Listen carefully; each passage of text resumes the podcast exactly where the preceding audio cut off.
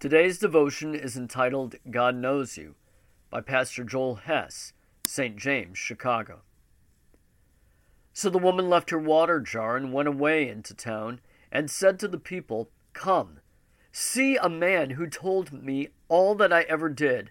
Can this be the Christ? They went out of the town and were coming to him.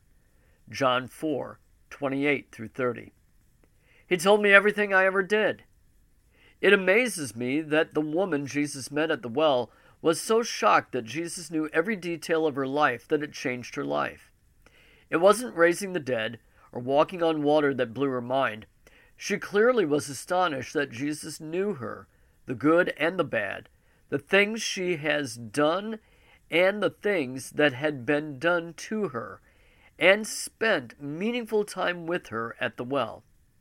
He warmly treated her with dignity as if it was the most important thing he wanted to do that day. His disciples went to get food. Jesus went looking to make a friend, to forgive, embrace, and restore. We desire to be known, don't we?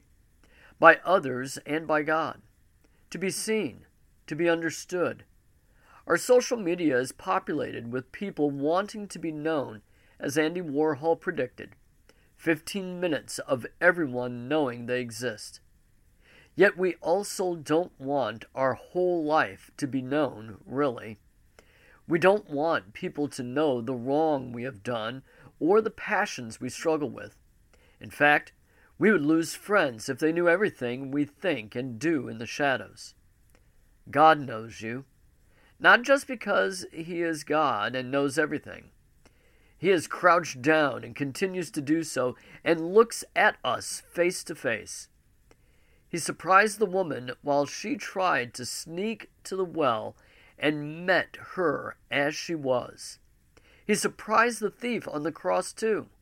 With all his guilt and fear, Jesus knew him. You don't need to clean yourself up for God. What's the point? He knows you. He came for lonely sinners and all their secret sins and scars. You are forgiven. You are embraced. You are known. You are his friend.